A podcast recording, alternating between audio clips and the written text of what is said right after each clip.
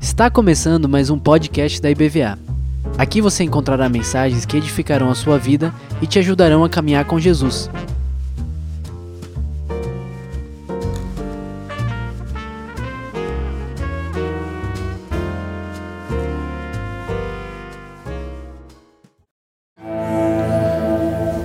Como diz o Senhor Jesus, eu edificarei a minha igreja e as portas do inferno não prevalecerão contra ela. Amém? A igreja, ela é forte, ela é poderosa porque ela está fundamentada na palavra de Jesus, na palavra do Senhor. Amém? Meus amados, começamos a semana da Bíblia. Que maravilha. Hoje é o primeiro dia, nossa abertura. E vamos começar nessa palavra introdutória, trabalhar sobre o poder da palavra. Vamos focar nesses dias nesse atributo da palavra de Deus, que é o seu poder, a sua capacidade transformadora. A Bíblia pode fazer muita coisa na vida das pessoas, tenho certeza que fez a palavra de Deus na sua vida e continuará fazendo naquele que crê nesta palavra. Oh, nós vivemos por fé e por isso nós estamos de pé. Amém? Então, nesse tema você vê nessa figura né, que nós separamos para que seja o símbolo desses dias, a capacidade geradora da palavra, né? Então, o poder da palavra, o que a Bíblia pode fazer, pode recriar, pode tirar, muitas vezes, de situações até difíceis, situações complicadas, até do impossível a vida das pessoas, ela pode transformar, ela é viva e eficaz, como muito claramente diz esse texto de Hebreus, no capítulo 4, no verso 12, que a palavra de Deus é viva e eficaz. Eu queria começar trabalhando então o contexto dessa palavra, para que nós entendamos é, o contexto no qual ela está inserida, tá?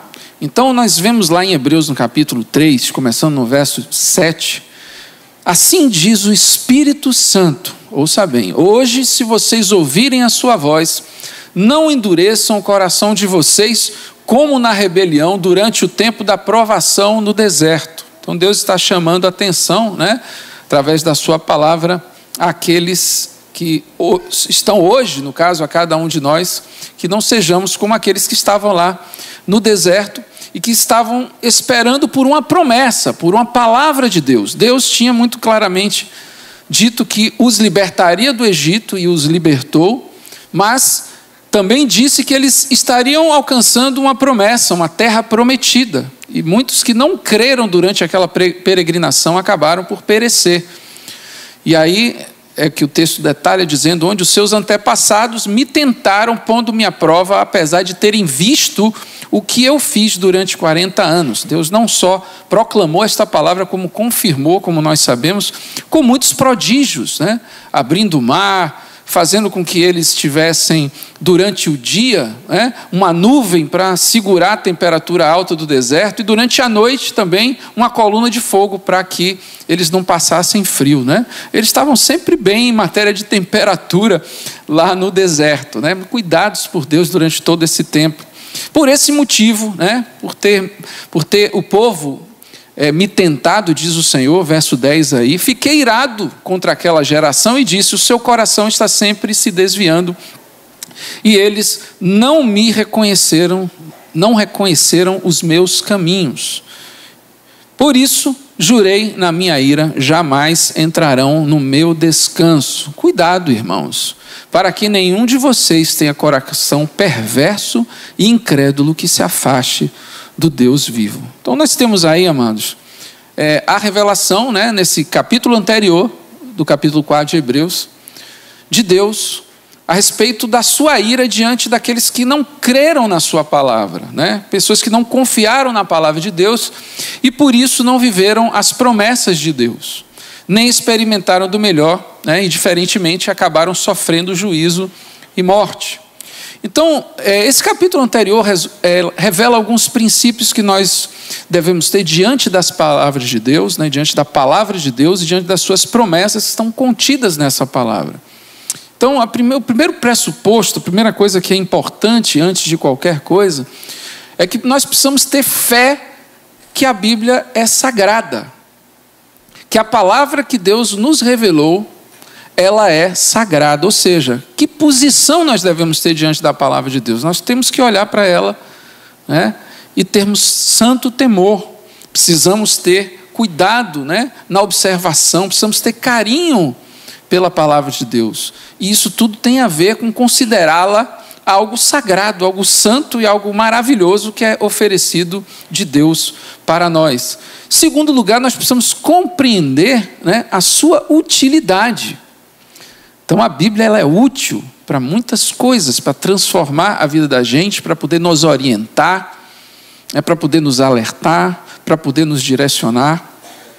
E por último, nós precisamos ter um desejo pela aplicabilidade. Ou seja, não adianta que nós compreendamos muito bem o que Deus tem para nós, sem ter desejo que isso seja transformado né, é, é, em realidade na nossa vida, que isso se torne realmente encarnado por cada um de nós, né? que não seja uma teoria, mas que seja prática na nossa vida. Bom, nós, nesse tempo, quem identificou isso, irmãos, foi o John Stott, um querido, amado irmão que faleceu alguns anos atrás e marcou né, o século passado pela sua é, precisão né, na comunicação da palavra, inclusive através de textos, ele identificou que nós estamos vivendo uma crise de autoridade. Você consegue perceber isso?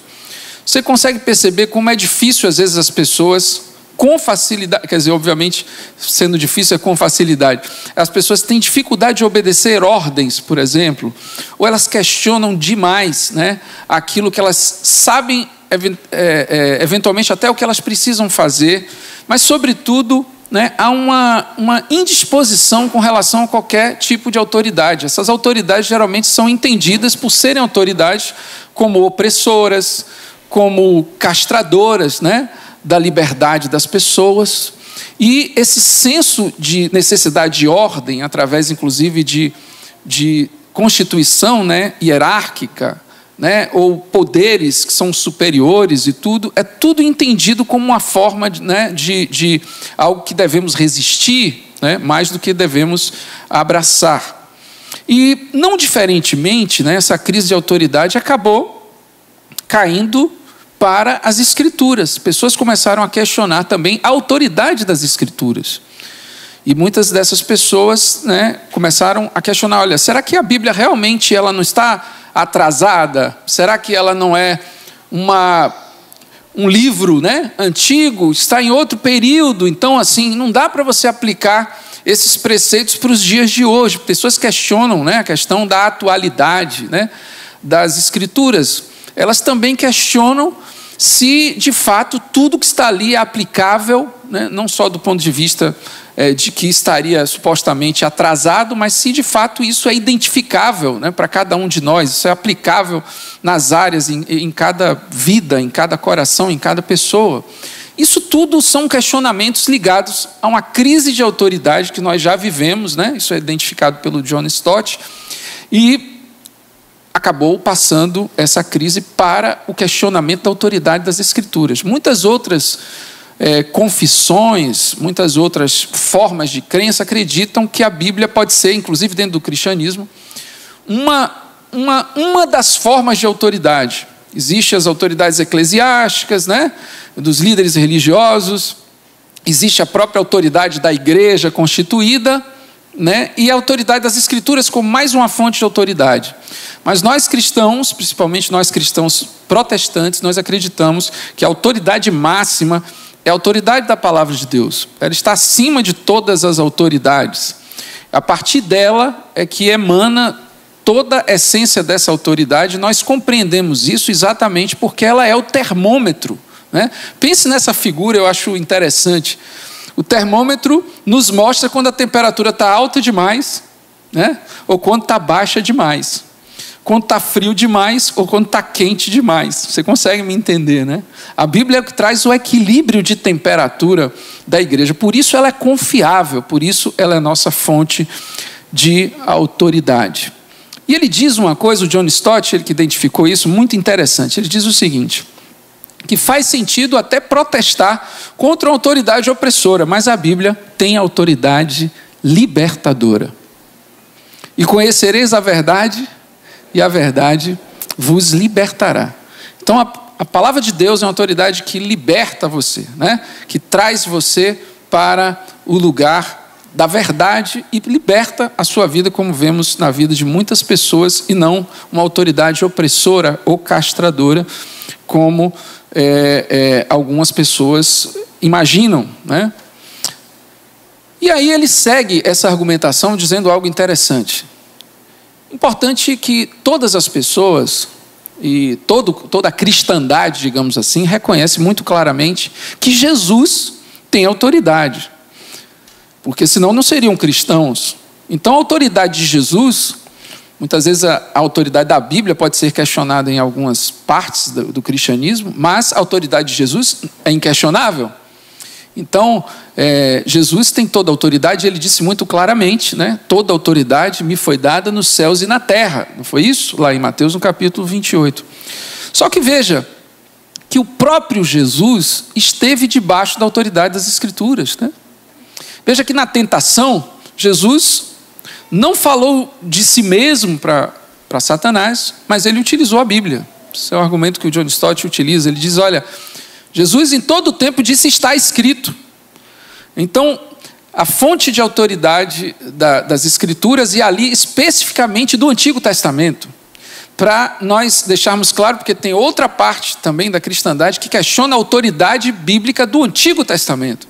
E aqui Jesus estava com a sua vida escrevendo ainda o Novo Testamento, ou seja, ele não estava à disposição ainda de ninguém, né? A não ser pela, pelo contato com Jesus. E Jesus já se submetia à autoridade do Antigo Testamento. Está muito claro, gente? Então, quando faz isso, Jesus está dizendo muito claramente que há autoridade nas Escrituras desde o Antigo Testamento. Tá? E ele segue esse argumento dizendo, por exemplo, do caminho de Emaús, né? quando Jesus Cristo, lá em Lucas capítulo 24, ele está com seus discípulos, ele, ele começa a falar de tudo que as escrituras tinham falado a respeito dele. Que elas testificam de mim, né? dizia, são elas que de mim testificam, né? alguns discursos de Jesus para os líderes religiosos é, falavam isso muito claramente. Então, a base estrutural da autoridade falada de Jesus era, eram as Escrituras. Ele dizia assim: Olha, o que está acontecendo agora comigo já foi predito por esse lugar de autoridade. Jesus se localizava utilizando um argumento, chamado de argumento na análise do discurso de autoridade, exatamente baseado naquilo que ele tinha como estrutura de pensamento no Antigo, ou de promessas do Antigo Testamento. Jesus também critica os fariseus, olha só, por acrescentarem tradições às escrituras. Né? A Mishnah, hoje, é a tradição oral dos antigos judeus, né? eles, eles hoje têm é, documentado isso escrito, mas na época de Jesus, eles já praticavam algumas dessas tradições orais que eram acrescentadas à Bíblia. Então Jesus ele não faz críticas ao Antigo Testamento, ele faz críticas às interpretações dos judeus dadas ao Antigo Testamento, aquilo que era acrescentado. Então Jesus era contra se acrescentar alguma coisa às Escrituras. E Jesus também era contra quem subtraía, como faziam os saduceus, que eles tinham uma tradição forte, né? É, entre os gregos, né? Os, eles eram muito helenizados. Então, os, os saduceus uma ordem é, religiosa entre os judeus, os saduceus, eles é, tentavam dizer, né, racionalizavam muito a interpretação das escrituras, então eles queriam subtrair os milagres do Antigo Testamento. Diziam que não, não era bem assim, queriam dar uma, uma, uma nova interpretação aos milagres, né, ao sobrenatural de Deus no Antigo Testamento. E Jesus também criticou os saduceus por subtraírem o sobrenatural das Escrituras. Então você me entende, eu acho que é muito importante você compreender isso, né, que o John Stott nos coloca, que o próprio Jesus, é, que tem autoridade, transferiu ou deixou muito claro que essa autoridade das Escrituras é uma autoridade que nós devemos respeitar. Então eu quero falar de alguns atributos antes de me fixar nesse atributo da eficácia que nós estamos trabalhando aqui, de autoridade das Escrituras, né? É, que, por exemplo, é o, o da. Né? Deixa eu passar aqui, não estou conseguindo agora. Pronto, que é o da suficiência.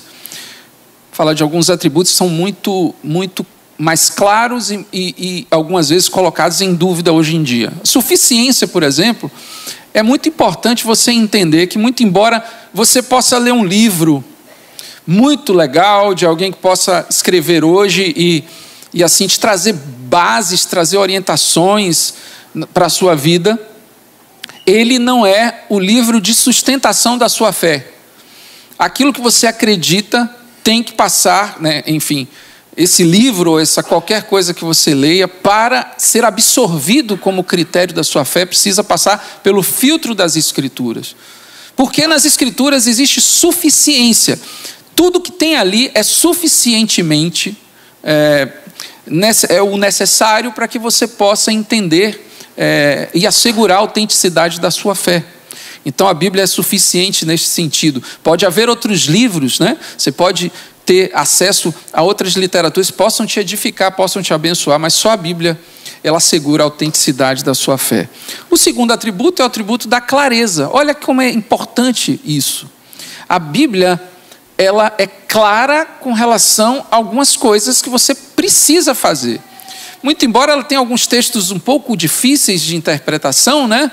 Acontece, por exemplo, com a linguagem apocalíptica, acontece muitas vezes com algumas linguagens proféticas, com muita simbologia, mas em geral a Bíblia é muito clara a respeito do que você precisa fazer, por exemplo, para ser salvo, do que precisa você fazer, por exemplo, para ter uma vida feliz, uma vida bem-aventurada. A Bíblia é muito clara em muitos aspectos que são essenciais, né? sobre o que você deve ou não fazer. E por último, né, a Bíblia é eficaz e tem esse poder transformador. E por que nós estamos nos fixando nisso? Porque é importante, porque essa forma mais perceptível, mais nítida, e eu queria dizer muito, é muito importante você entender isso. Talvez o único evangelho que uma pessoa vá ler na vida dela é o que você vai passar para ela. Então, o que a palavra de Deus faz em matéria de transformação na sua vida, a sua eficácia, talvez seja um, dos atributos mais essenciais que você precisa aprender. Ok? Então, nós poderíamos falar de outros atributos, como inspiração, por exemplo, a Bíblia diz de si mesma que ela é inspirada por Deus, né, divinamente inspirada, da inerrância, da infalibilidade, que aparece mais em algumas confissões de fé, mas a eficácia é o mais nítido e identificável atributo das Escrituras. A palavra de Deus, ela é transformadora. Ela é instrumento confiável da comunicação divina e através dela muitas pessoas mudam. São famílias, corações, profissionais, empresas, culturas, países, etnias, todos atingidos pela mensagem do amor de Deus transmitido, transmitida, né, por ela. A Bíblia, nós poderíamos pensar como se fosse uma espécie de pintura. Na técnica da pintura, primeiro os tons escuros aparecem, né? o fundo sombreado, e depois eles vão sendo sobrepostos pelas cores mais claras, até que as mais vibrantes aparecem. As mais vibrantes, as mais destacadas aparecem depois. Né? E a Bíblia, na Bíblia acontece isso. Né? O Antigo Testamento é aquele ambiente é, das sombras, quem diz isso é, é o autor de Hebreus também, né? É um ambiente em que a lei vai revelando aquilo que é, o, que é mais é, é, difícil né? Na, na, na, condição da humanidade, os seus erros, os seus problemas, as suas dificuldades, vai revelando sem dar uma solução última. Vai guiando, Paulo chegou a dizer que a lei é uma espécie de pedagogo, né? ela, ela vai guiando a gente até que aparecem as cores vibrantes. Essas cores vibrantes aparecem na face do nosso Senhor Jesus Cristo. Aí nós vemos a beleza de Deus, aí a obra fica completa, aí a beleza aparece de forma nítida para cada um de nós, como vemos aparecer na vida de algumas dessas pessoas que aparecem aqui nesse vídeo. Vamos ver.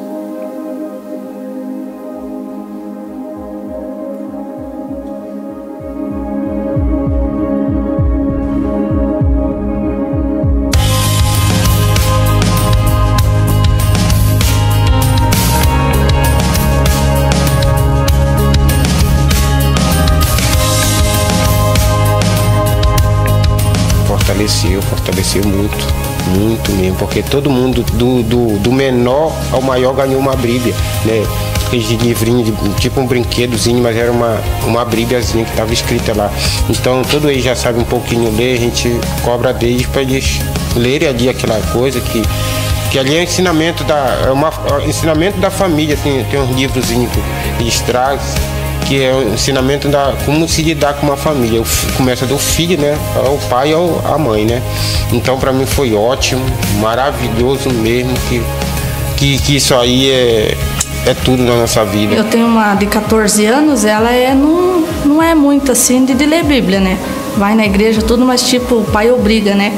Então ele conversa muito com a irmã, né? O que ele aprendeu aqui na escola e quando ela, ela faz errado, ele gosta de chamar atenção. Olha, isso não se faz, Deus não gosta disso eles acabam perguntando para mim ou para o pai. É onde que acontece o diálogo entre família, né? Que é muito importante. De uma certa forma, ela provoca, porque é o momento que a gente unifica a família, né? Chama, pelo menos assim, eu faço assim, olha, criança, está bom de brincar. Agora, bora ler um pouco a Bíblia. Pega a Bíblia de vocês, que eu vou pegar a minha. É um momento que a gente se reúne, conversa.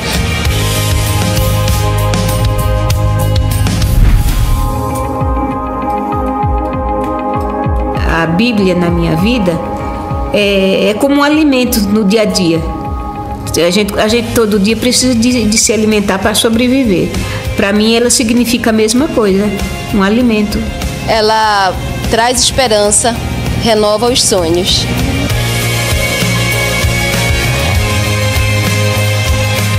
Foi mais assim, foi uma transformação total na minha vida, porque aí eu entendi por que, que Deus fez com que, que eu nascesse é, enxergando e depois aos sete anos perder a visão e eu ficar na cama até os 33 anos, sem andar, de ficar paralítica e depois, depois de, após os 33 anos, levantar da cama e sair e, e correr maratona.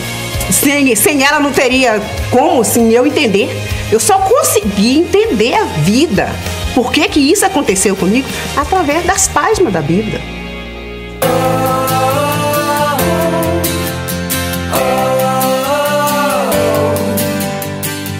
A Bíblia é muito importante, tanto na escola, tanto em casa, né? Porque só ensina o que é bom.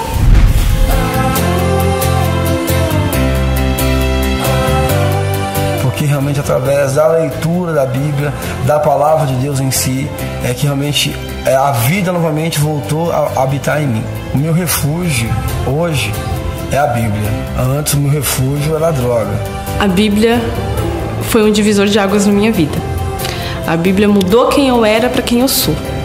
Eu era uma pessoa insuportável que passei a ser suportável, que eu era uma pessoa indesejada e hoje eu passei a ser desejada e querida.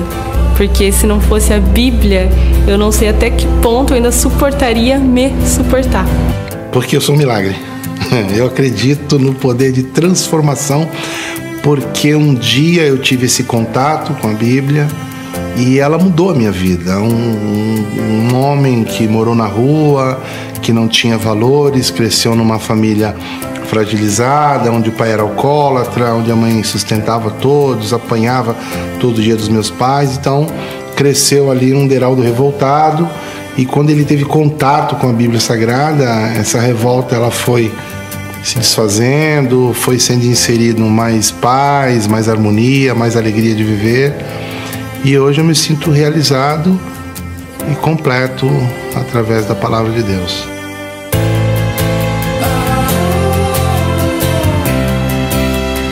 A Bíblia traz para nós aquilo que a gente quer ser, então ela é nosso espelho. Então é através dela que eu busco o reflexo que eu quero emitir para as pessoas. Olha, eu nasci uh, filho de uma mãe solteira, sem pai para criar. Então tudo foi muito difícil para minha mãe. Na minha casa existiam muitos conflitos.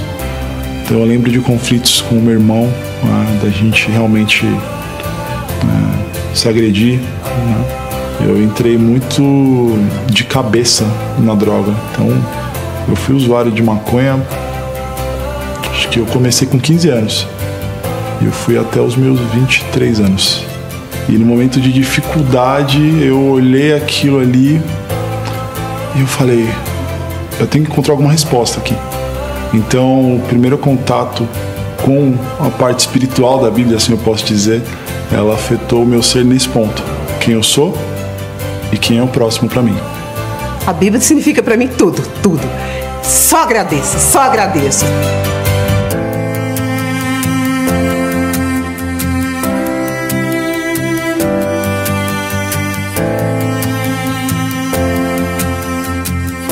Amém.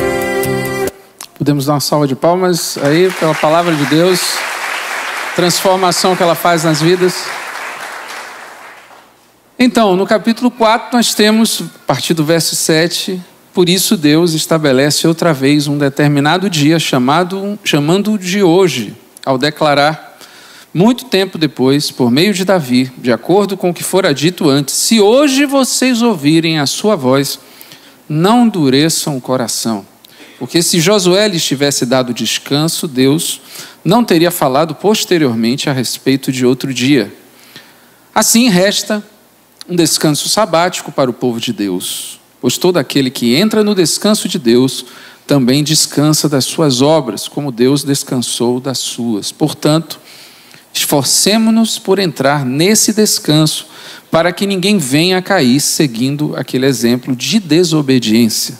Então, esse é o fechamento né, da ideia que nós temos lá no capítulo 3, a respeito da, da postura que nós precisamos ter diante das palavras, das promessas de Deus contidas em Sua palavra. Né? E por fim, então, é que o autor de Hebreus termina né, o raciocínio com esta, esta afirmação do, do verso 12, que diz que, pois a palavra de Deus é viva e eficaz. Eu queria convidar você a, juntamente comigo, nós recitarmos esse versículo, tá certo? Vamos lá? Pois a palavra de Deus é viva e eficaz, e mais afiada que qualquer espada de dois gumes. Ela penetra ao ponto de dividir alma e espírito, juntas e medulas, e julga os pensamentos e intenções do coração. Amém? Então, o que, que a palavra de Deus nos mostra aí a respeito dela mesma? Muito claramente, nós temos no versículo, capítulo 4, verso 12 de Hebreus, né, esse nosso verso tema, que a palavra de Deus tem três capacidades, ou seja, três poderes né, sobrenaturais. O primeiro é de ultrapassar barreiras. Né? Diz aí que ela é como uma espada de dois gumes. Isso aqui está simbolizando aquela espada, né? É, fazendo referência àquela espada dos romanos que tinham duas, tanto de um lado quanto do outro, ela era afiada, né? Algumas, algumas espadas não são assim, mas especificamente a romana tinha essa característica, né? Podia cortar de qual dos dois lados, por isso ela é mais penetrante, pontiaguda e afiada dos dois lados. Então a palavra de Deus é assim, ela vai sabe? Todas as barreiras que muitas vezes nós construímos, né? Na vida da gente, ela vai, vai, vai, vai, vai penetrando, ela tem esse poder de penetração, poder de ultrapassar as barreiras. Em segundo lugar, ela vai, e por conta desse poder de penetração, ela alcança aquilo que há de mais profundo. E você pode ter tido com certeza a sensação com a palavra de Deus de ter sido, sabe, é, ter tido assim um susto de, de enxergar mais a si mesmo, né? assim, em coisas que você não imaginava, porque a palavra de Deus veio a descortinar, né? por causa dessa terceira capacidade que ela tem de revelar, de discernir aquilo que é a intenção do nosso coração. É, é interessante, coração, invariavelmente, eu disse aqui em outra oportunidade, que o coração, a palavra coração na Bíblia, invariavelmente, é o lugar das nossas intenções, é o lugar das nossas motivações mais profundas. E muitas vezes nós podemos ter atitudes boas, até aprováveis diante dos homens, nós podemos ter comportamentos né, adequados diante daquilo que a nossa sociedade considera correto, mas o nosso coração pode estar longe de Deus. Pode se honrar com os lábios, como, como Oséias disse, né? O Deus disse a Oséias, mas o coração está longe de Deus. E a palavra de Deus ela tem essa capacidade de mostrar para você, mostrar para mim, onde é que está a raiz do problema. Né? Então ela vence as barreiras, vence as dificuldades que às vezes nós mesmos impomos mas ela alcança o seu objetivo, né, rompendo essas barreiras e discernindo de fato qual é a intenção do nosso coração, o que é que está nos movendo a fazer aquilo que fazemos muitas vezes até aparentemente coisas boas, coisas corretas, coisas aprováveis. Então, Lutero diz uma coisa que eu acho muito interessante. Ele diz assim que o pecado hermenêutico, o pecado de se na hora de se interpretar a Bíblia, né, se constitui na vitória do espírito próprio sobre o espírito da Escritura. É quando o leitor, quando eu e você procuramos procurar ou visamos, né, procurar na Bíblia aquilo que seria o que nós pensamos já anteriormente. Em vez de termos o espírito desarmado para sermos transformados por ela, queremos transformar a Bíblia em um lugar que se adapte aos nossos conceitos preconcebidos. Isso não é a forma mais adequada de se apropriar daquilo que é sagrado, de ter fé nesse sagrado, de ter fé na utilidade daquilo. E a maior das utilidades que a Bíblia tem é de nos transformar. Então nós não podemos ir com esse espírito, né, já impondo as escrituras os nossos conceitos preconcebidos para que ela se adeque a isso. Né? Eu me lembro que nós tínhamos um, uma, uma, acho que existe até hoje, né, em lojas de artigos cristãos, uma coisinha chamada é, é, uma coisa chamada caixinha de promessas. Não sei se você tem uma dessas em sua casa é muito interessante, mas é como se fosse uma seleção de textos da Bíblia que fazem um pouco de massagem na gente, né? Só aqueles textos melhorzinhos para a gente ter paz, né? Alguns textos dos Salmos, alguns textos de Provérbios, alguns textos assim de alguns lugares que nos fazem assim sermos acalentados, né? Mas a Bíblia como uma espada, gente, veja só. Esse é o símbolo talvez mais falado a respeito da Bíblia, principalmente no Novo Testamento. Veja só, o apóstolo Paulo, inclusive, fala né, na armadura né, da, da espada como a palavra de Deus. Que Jesus, lá no Apocalipse, também aparece com a boca, né, da sua boca sai uma espada afiada. Então a palavra de Deus tem esse símbolo assim como mais é, marcante dentro do ambiente da Bíblia. Então, ela não poderia fazer um efeito diferente a não ser incomodar algumas vezes, né?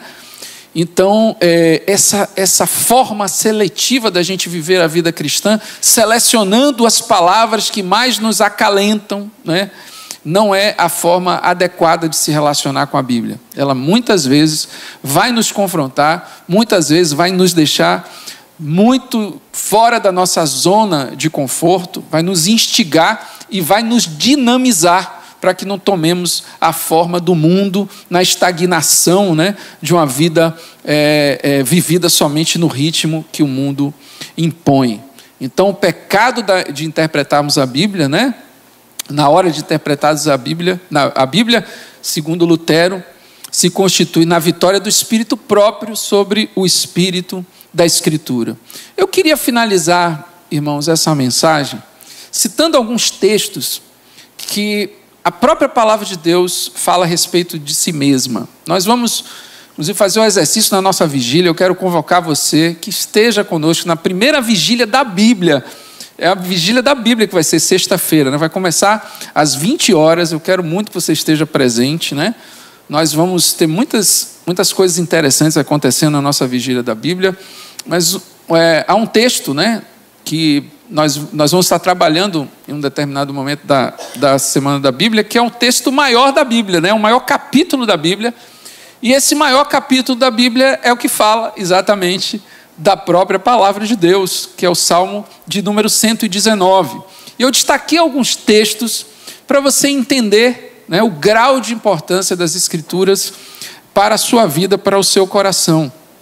Então, iniciando aí no primeiro versículo do capítulo 119 diz assim: Como são felizes. Você quer ser feliz? Você quer ser alegre? Os que andam em caminhos irrepreensíveis, que vivem conforme a lei do Senhor, conforme a sua palavra. Vemos aí, vamos adiante no, no versículo 9 diz: Como é que um jovem, olha que coisa interessante, como é que um jovem pode manter pura a sua conduta? Vivendo de acordo com a tua palavra. Olha só. Verso 99.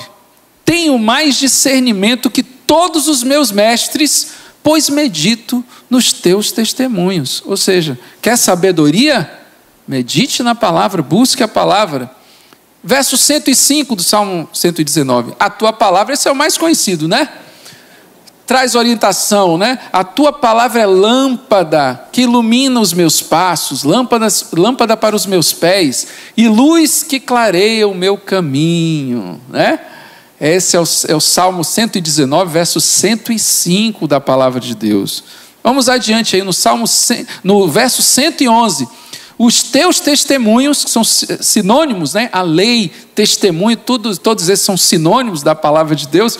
Os teus testemunhos são a minha herança permanente, são a alegria do meu coração. Salmos 119, agora, verso 160.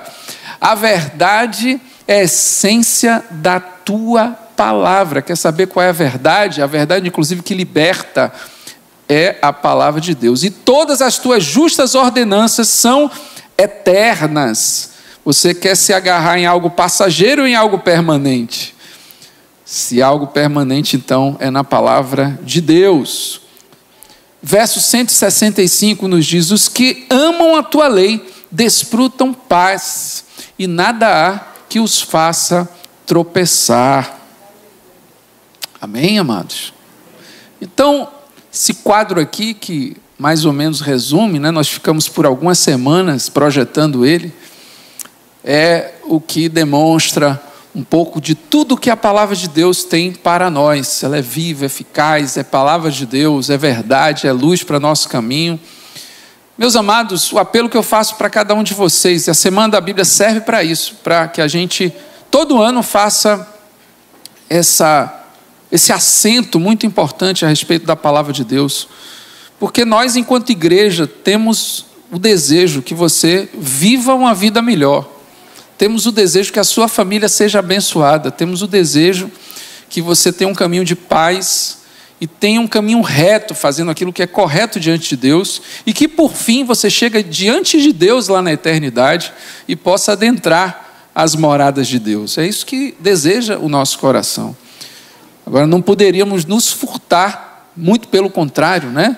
De, ao ter todo esse desejo, lhes fornecer o caminho, que é exatamente observar a palavra de Deus, andar segundo os seus preceitos, tê-la como sagrada, agarrasse a ela de todo o seu coração. Eu queria pedir, vem Tico, você pode trazer minha Bíblia aqui? Eu queria convidar vocês, a gente vai cantar uma canção, mas eu queria, obrigado meu querido, eu queria que a gente simbolicamente, a gente pudesse ficar de pé, e você pegar sua Bíblia aí, tá? Pusesse assim como eu aqui no seu coração, tá? Se você não trouxe a sua, tá no celular aí, fica com alguém que está com a dele também, não tem problema mas a gente simbolicamente estivesse pedindo a Deus que da mesma forma que estamos fazendo aqui nessa manhã, colocando a Bíblia aqui no nosso coração, que os seus preceitos, que as suas palavras são eternas, elas estejam sendo escritas no nosso coração, sendo escritas no nosso ser. Por isso que eu oro nessa noite, nessa manhã, melhor dizendo. Feche os seus olhos aí, vamos orar. Senhor nosso Deus, nosso amado Pai. Obrigado, Senhor porque uma das formas do Senhor revelar que é nosso Pai, uma das formas do Senhor deixar claro a sua paternidade, o seu amor de Pai para conosco, é que o Senhor nos deixou direcionamentos. O Senhor fez com que a sua palavra fosse revelada, fosse escrita, fosse disseminada. E hoje nós temos o privilégio de aqui poder ler, poder meditar. Senhor, isso é graça do Senhor. Muito obrigado por ela ter chegado a nós. Obrigado por, por ela ter transformado a nossa vida e continuar fazendo a tua obra em nossa vida. A tua palavra é a verdade. Nela nós confiamos.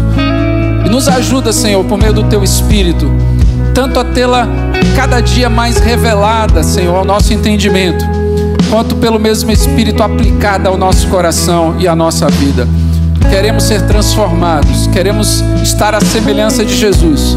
E a tua palavra que faz isso conosco. Nos faz, em nome de Jesus, expressarmos, Senhor, na nossa vida, no nosso caráter, esta palavra. Nos faz caminharmos segundo os, os estatutos que ela estabelece para que tenhamos vida e paz nesse mundo tão turbulento, nesse mundo tão difícil em que vivemos. Em nome de Jesus. Amém. Deus nos abençoe, amados. Aleluia. Glória a Deus, vamos cantar.